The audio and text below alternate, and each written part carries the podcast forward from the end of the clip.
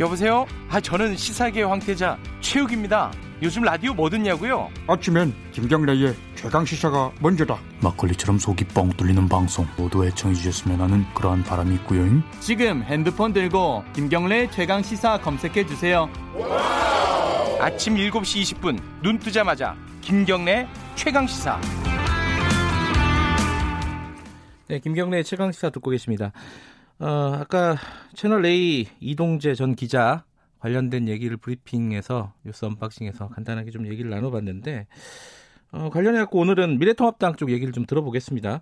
어, 김기현 의원 연결합니다. 의원님 나와 계시죠? 네, 반갑습니다. 김기현입니다. 일단 법원이 영장을 발부한 거 뭐 여러 가지 얘기를 덧붙여서 발부를 했습니다. 예컨대 어, 피해자를 협박하려고 했던 상당한 자료가 있다. 뭐 이런 얘기도 있었고 검찰과 언론의 신뢰 회복을 위해서라도 구속 수사가 불가피하다 이런 얘기도 있는데 이거 어떻게 생각하십니까? 요 법원의 영장 발부에 대해서는? 예, 저도 사실 뭐 판사를 했던 사람이고 그러니까요. 영장 예. 담당도 했던 아, 사람이어서 네. 네. 사건의 내용을 보면서 이 사안의 판단이 영장의 발부가 굉장히 법리적 판단보다도 정치적 판단을 한 것 아니냐 음. 하는 그런 생각을 하는데요. 그 네. 첫 번째 이유는 네. 우리 형사소송법에 명확하게 정해져 있는 그 영장의 발부 사유가 있습니다. 네. 주거 뭐 사는 곳이 일정하지 않다거나 네. 또뭐 증거를 인멸 인멸하려고 한다거나 네. 도적 우려를 한, 있다거나 이런 세 가지 사유를 명확하게 형사소송법 201조에 어, 적시를 하고 있는데요. 네. 이, 부- 이 이동재 이분이 뭐 저기 그 뭐 사는 곳이 일정하지 않은 사람도 아닌 것 같고 그렇죠. 이미 예. 폰도 다 입수를 했으니 또 다른 무슨 충분한 다른 증거가 수집해야 될 뭐 다른 증거 가 있어 보이지도 않고 인멸할 증거도 없어 보이고 네. 그동안 성실하게 출석을 했는데 도저히 우리가 있어, 있어 보이지도 않고 네. 그런데 형사소송법의 구속 사유에 해당이 안 되는 것 아니냐 하는 네. 생각을 하는데 제가 결정적으로 놀란 것은 그게 그 언론과 검찰이 신뢰 회복을 위해서 네. 수사가 불가피하다 그랬는데 이거는 매우 황당하다는 생각을 합니다. 어, 네. 구속하는지 아닌지 여부는 이런 거죠. 그러니까 사건을 수사하는데 음. 그 피의자가 출석하지 않거나 협조하지 않으면 네. 진행을 할 수 없으니 수사 과정에서 그 수사의 그 출석을 담보하기 위한 그런 목적인데 네. 그 후에 그 재판을 해본 다음에 네. 유무죄가 판단이 돼서 유죄라고 판단이 될 때 형을 정하면 정함에 있어서 네.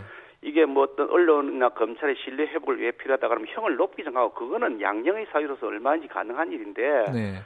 형사소송법에 정해진 그 수사 과정에서의 피의자의 신병 확보라는 목적하고 이게 언론 그 검찰의 신뢰 회복과 무슨 상관이 있는지 음. 매우 이상하다 황당하다는 생각을 하고요. 또 두 번째로 네.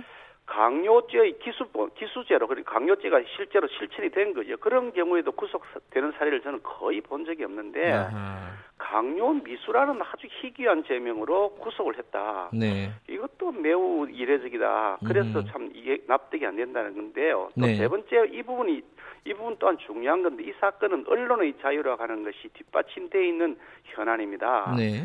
자유민주주의 국가에서 언론의 자유는 최대한 많이 보장하는 것이고 네. 다소 지나쳤다 하더라도 그것이 공익적 목적을 가졌다고 판단될 때는 네. 그 다, 다소 지나친 것까지도 배려해야 된다. 그게 바로 언론의 자유의 보장인데 네. 이 기자의 취재 방법이 뭐 올바랐다고 저는 생각하지는 않습니다. 음, 뭐 네네. 욕심이 좀 과했다고 생각하지만 예. 그 배경이 되는 권력형 비리 그에 대한 상당한 간접적 여러 가지 자료들이 제출되고 있었기 때문에 네. 기자로서는 그것을 파보겠다, 뭔가 진실을 밝혀보겠다 그런 공익적 목적을 가질 것이다. 저는 그렇게 생각하는데 네. 이런 부분들이 다 무시되고서 영장이 발부되었다. 음. 그것도 형사소송법에 정해져 있지 않은 사유로 발부했다. 음. 매우 정치적 판단을 한 것이 아닌가 하는 그런 우려를 합니다. 네. 그 구속영장은 서울중앙지검 정진웅 부장검사가 아 저기 뭐야 지금 어, 지금 수사를 지금 하고 있지 않습니까?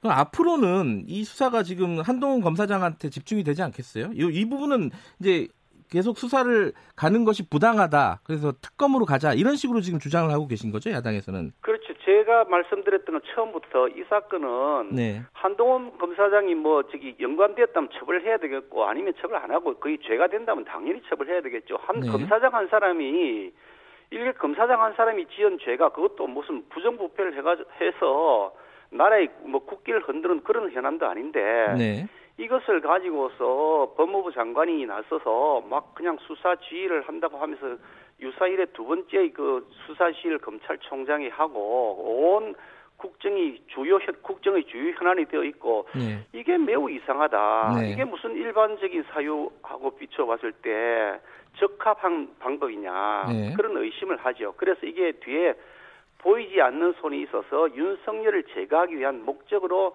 이 사건을 악용하고 있는 것이 아닌가 하는 우려를 음. 하죠. 그래서 네. 우리 정치권은 저 민생 현안들이 많이 있지 않습니까? 부동산 네. 문제도 심각하고 일자리 문제, 뭐 코로나로 인한 여러 가지 국민들의 고통 문제, 산업의 재편 문제 이런 것들이 있는데 그런데 우리는 치중하는 것이고 네. 장관과 그 정치권은 그런데 더 많은 힘을 쏟아야 되는 것이고 네. 그 수사하는 것은 정치 현안에서 좀 떠나서 객관적으로 할 수 있는 네. 특별 검사를 통해서 하도록 맡겨두고 그리고 끝내자 이게 무슨 그렇게 복잡한 사안도 아닌데 이걸 가지고 온 나라를 이렇게 흔들어 대느냐 그런 네. 제가 말씀을 드렸던 거죠. 어, 근데 특별 검사가 아니라 지금 수사를 하는 사람들이 계속 하는 게 더 간단한 거 아니에요? 어. 지금 수사하는 사람들이 공정성에 의심을 지금 받고 있지 않습니까? 아, 지금 그래서? 검사 예. 에, 중앙지검장부터 예. 대통령이 도문이다 이래서 의심도 받고 있고 검찰 내부에서도 이게 죄가 되느냐 안 되느냐 갖고 논란이 되고 있는 그런 현안이지 않습니까? 그러니까 네. 일선 검사장들이 모여서 이 사안에 대해서 뭐 저기 그 검찰총장의 여러 가지 방법들에 대해서 공, 공감 표시한다는 것도 지금 언론을 통해서 보도가 되어 있지 않습니까? 네. 그러니까 여러 가지 그 편파 수사의 의혹을 받고 있고 내부에서도 그런 목소리가 나오고 있는데 네. 어떤 결과가 나든지 간에 결국은 이 객관적인 자- 객관적인 결과라고 볼 수 있을 것이냐 하는 의문이 음. 생길 텐데 이걸 가지고서 왜 이렇게 계속해서 그 부당하다고 하는 사람들이 주장을 무시하고 가는지 음. 저는 잘 이해가 안 됩니다. 일단 당장 그 이번 주에 검찰 수사 심의위원회라는 과정이 하나 더 남아 있지 않습니까? 그죠? 네, 뭐 언론 보도를 통해서 그, 예. 그 사실은 제가 들었습니다. 예. 요거는 한번 좀 지켜보고 그 다음에 어떻게 해야 될지를 좀 봐야 되는 거 아니냐 이렇게 생각할 수도 있을 것 같고요. 예, 물론 그걸 뭐 지켜볼 필요가 있다고 생각하는데요. 예. 뭐 수사 그 저기 그 심의위원회라고 하는 것이 전문가들이 모여서 하는 것이 아니고 네. 일반 시민들이 많이 참여하고 있는 것이어서 예. 과연 어떤 판단을 할지 한번 지켜봐야 될 것 같긴 합니다. 예. 근데 이제 아까 말씀하신 게그 이런 별거 아닌 사건 가지고 너무 이제 법무부 장관이 과하게 개입을 했다 이런 말씀을 하셨는데 사실 또 반대쪽에서 보면은 윤석열 총장이 좀 빌미를 제공한 거 아니냐 예를 들어 수사 전문위원회 전문단 이런 어, 자문단 있잖아요 예, 예. 어, 전문 수사 자문단 이 예, 예. 이런 것들을 만 하려고 했던 게 좀 무리했던 거 아니냐라고 비판하는 쪽도 있잖아요 이건 어떻게 보세요?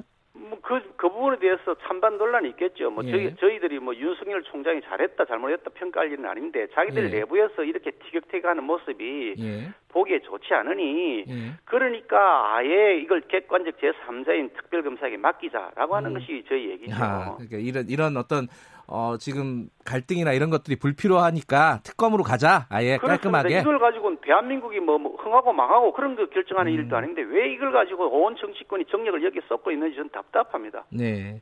자, 그러면 지금 이제 어, 추미애 장관 얘기도 잠깐 하나 여쭤볼 텐데요. 추미애 장관이 이제 갑자기 요새 부동산에 대해서 막 얘기를 하고 있어요. 이건 어떻게 보세요? 글쎄 지금 정말 참 이해가 안 되는 게 지금 추미애 장관은 네. 박원순 고 뭐 거인이 되셨습니다만 박원순 시장 네. 그 성추행 사건 관련해 가지고 네.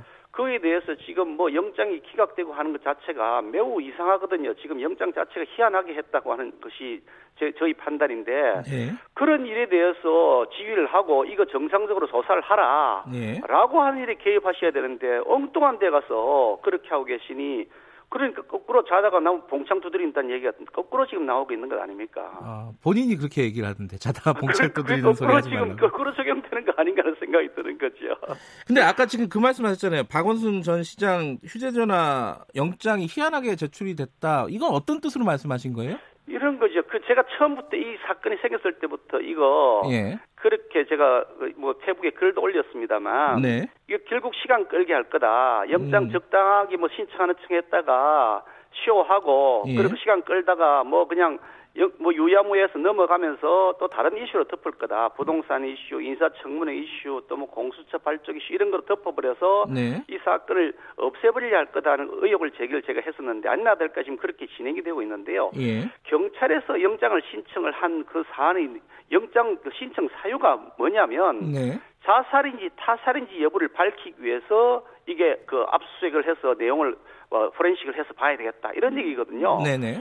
황당한 거지. 아니 그 자살인지 자살이라고 경찰 스스로 밝혔지 않습니까? 네. 뭐 유언서도 발견되었다고 하는데 어떻든 하여간 그것이 자기들 스스로 다 명확하다고 해서 밝혀놔놓고 그걸 밝히기 위해서 영장을 청구한다 음. 웃기는 거죠. 그러니까 음. 뻔한 쇼다, 보여주기 속임수다 이런 거죠. 그래서 이 사건은 처음부터 제가 말씀드렸던 것처럼 정상적인 압수수색 영장 그러니까 이 그 사건에서 성추행 범죄가 있었는지 여부 네. 그리고 수사 기밀을 유출한 사람이 누구인지 여부 네. 그것을 수사의 목적으로 해서 영장을 신청을 해서 발부를 바- 받아야 되는 것이지. 네. 아니 자살인지 타살인지 여부 다 그 밝혀놔놓고 음. 다 자기들이 다 천명해놓고 그 수사 목적으로 영장을 신청했다 그러면 그거 쇼죠. 음흠. 그러니까 그- 엉터리라는 거죠. 아, 김기현 의원께서는 그러면 그 경찰이 신청을 할 때 어, 영장을 발부받기 싫은, 싫은데 그냥 신청을 쇼로 했다 이런 말씀이신 거죠, 그죠? 결국 또 밀리기로 해서 네. 보여주기만 한 거다. 그냥 넘어가려니 못하고 영장을 음. 신청했는데 법원에서 기각했습니다. 이러면서 면피하려고 한 것이다. 음. 책임 면탈하려고 한 것이다.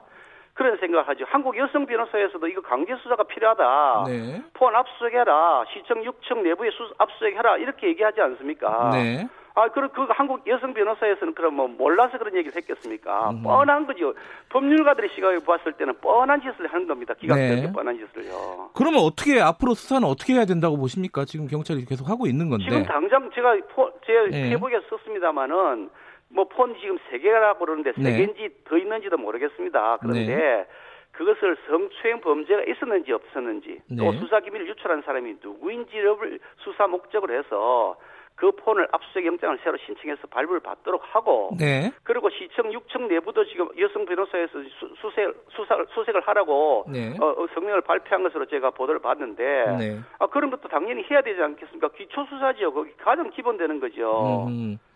그러면은 이걸 제대로 안 하고 있다고 말씀하신 거잖아요. 쇼를 하고 있다라고 지금 말씀하셨으면 아무것도 안 하고 지금 시인만 네. 천년되고 있는데 유야무야 아무것도 진행된 게 없지 않습니까? 서울시는 뭐 민관 합동 뭐, 조사단 한다는데 지금 아직 발족도 못 하고 있고요. 예. 경찰은 뭐 미정비정하고 있고 음. 포렌식은 아직 진행도 못 하고 있다는 게 언론 보도고 했는 게 뭐가 있습니까? 지금 일주일이 다 됐는데요. 열흘도 넘었죠. 지금 다 따져보면 이, 이것도 그러면. 특검으로 가야 된다고 생각하시는 건가요? 그러니까 이게 이상하다. 특히 이게 지금 경찰이 그 개입돼 있다. 네. 하는 의심을 받고 있지 않습니까? 아주 뭐 그 고소가 되고 난 다음에 아니 고소가 되기 전부터 얘기가 뭐 저기 수사 기밀이 유출됐다. 그 과정에서 청와대 수사 과정이 보고가 되었다. 네. 그런데 그것이 또 고소인에게 무슨 전달이 되었다. 이런 여러 가지 의심들이 제기가 되고 있는데 음. 네.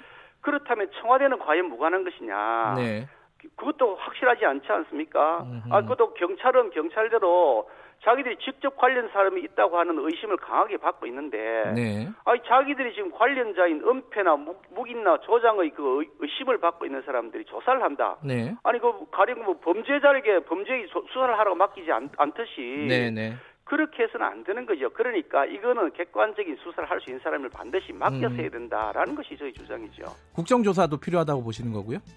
만약에 특검을 해서 네. 여야가 합의를 한 특검을 통해서 한다면 네. 그것은 수사 당국에 맡겨두고 음. 국정조사까지 할 현안은 아니라고 생각하는데 네. 지금 이렇게 하도 티격태격하고서 그냥 특검을 할 의사가 음. 의사가 없어 보이니 그럼 일단 국정조사라도 하자. 네. 거기서 뭐가 나오면 그걸 다시 특검으로 가든지 말든지 결정하면 되는 거 아니냐. 예. 그런 생각을 하는 거죠. 알겠습니다. 오늘 여기까지 드릴게요. 고맙습니다. 네, 감사합니다. 미래통합당 김기현 의원이었습니다. 1분 여기까지고요. 잠시 후 8시 2부로 돌아옵니다.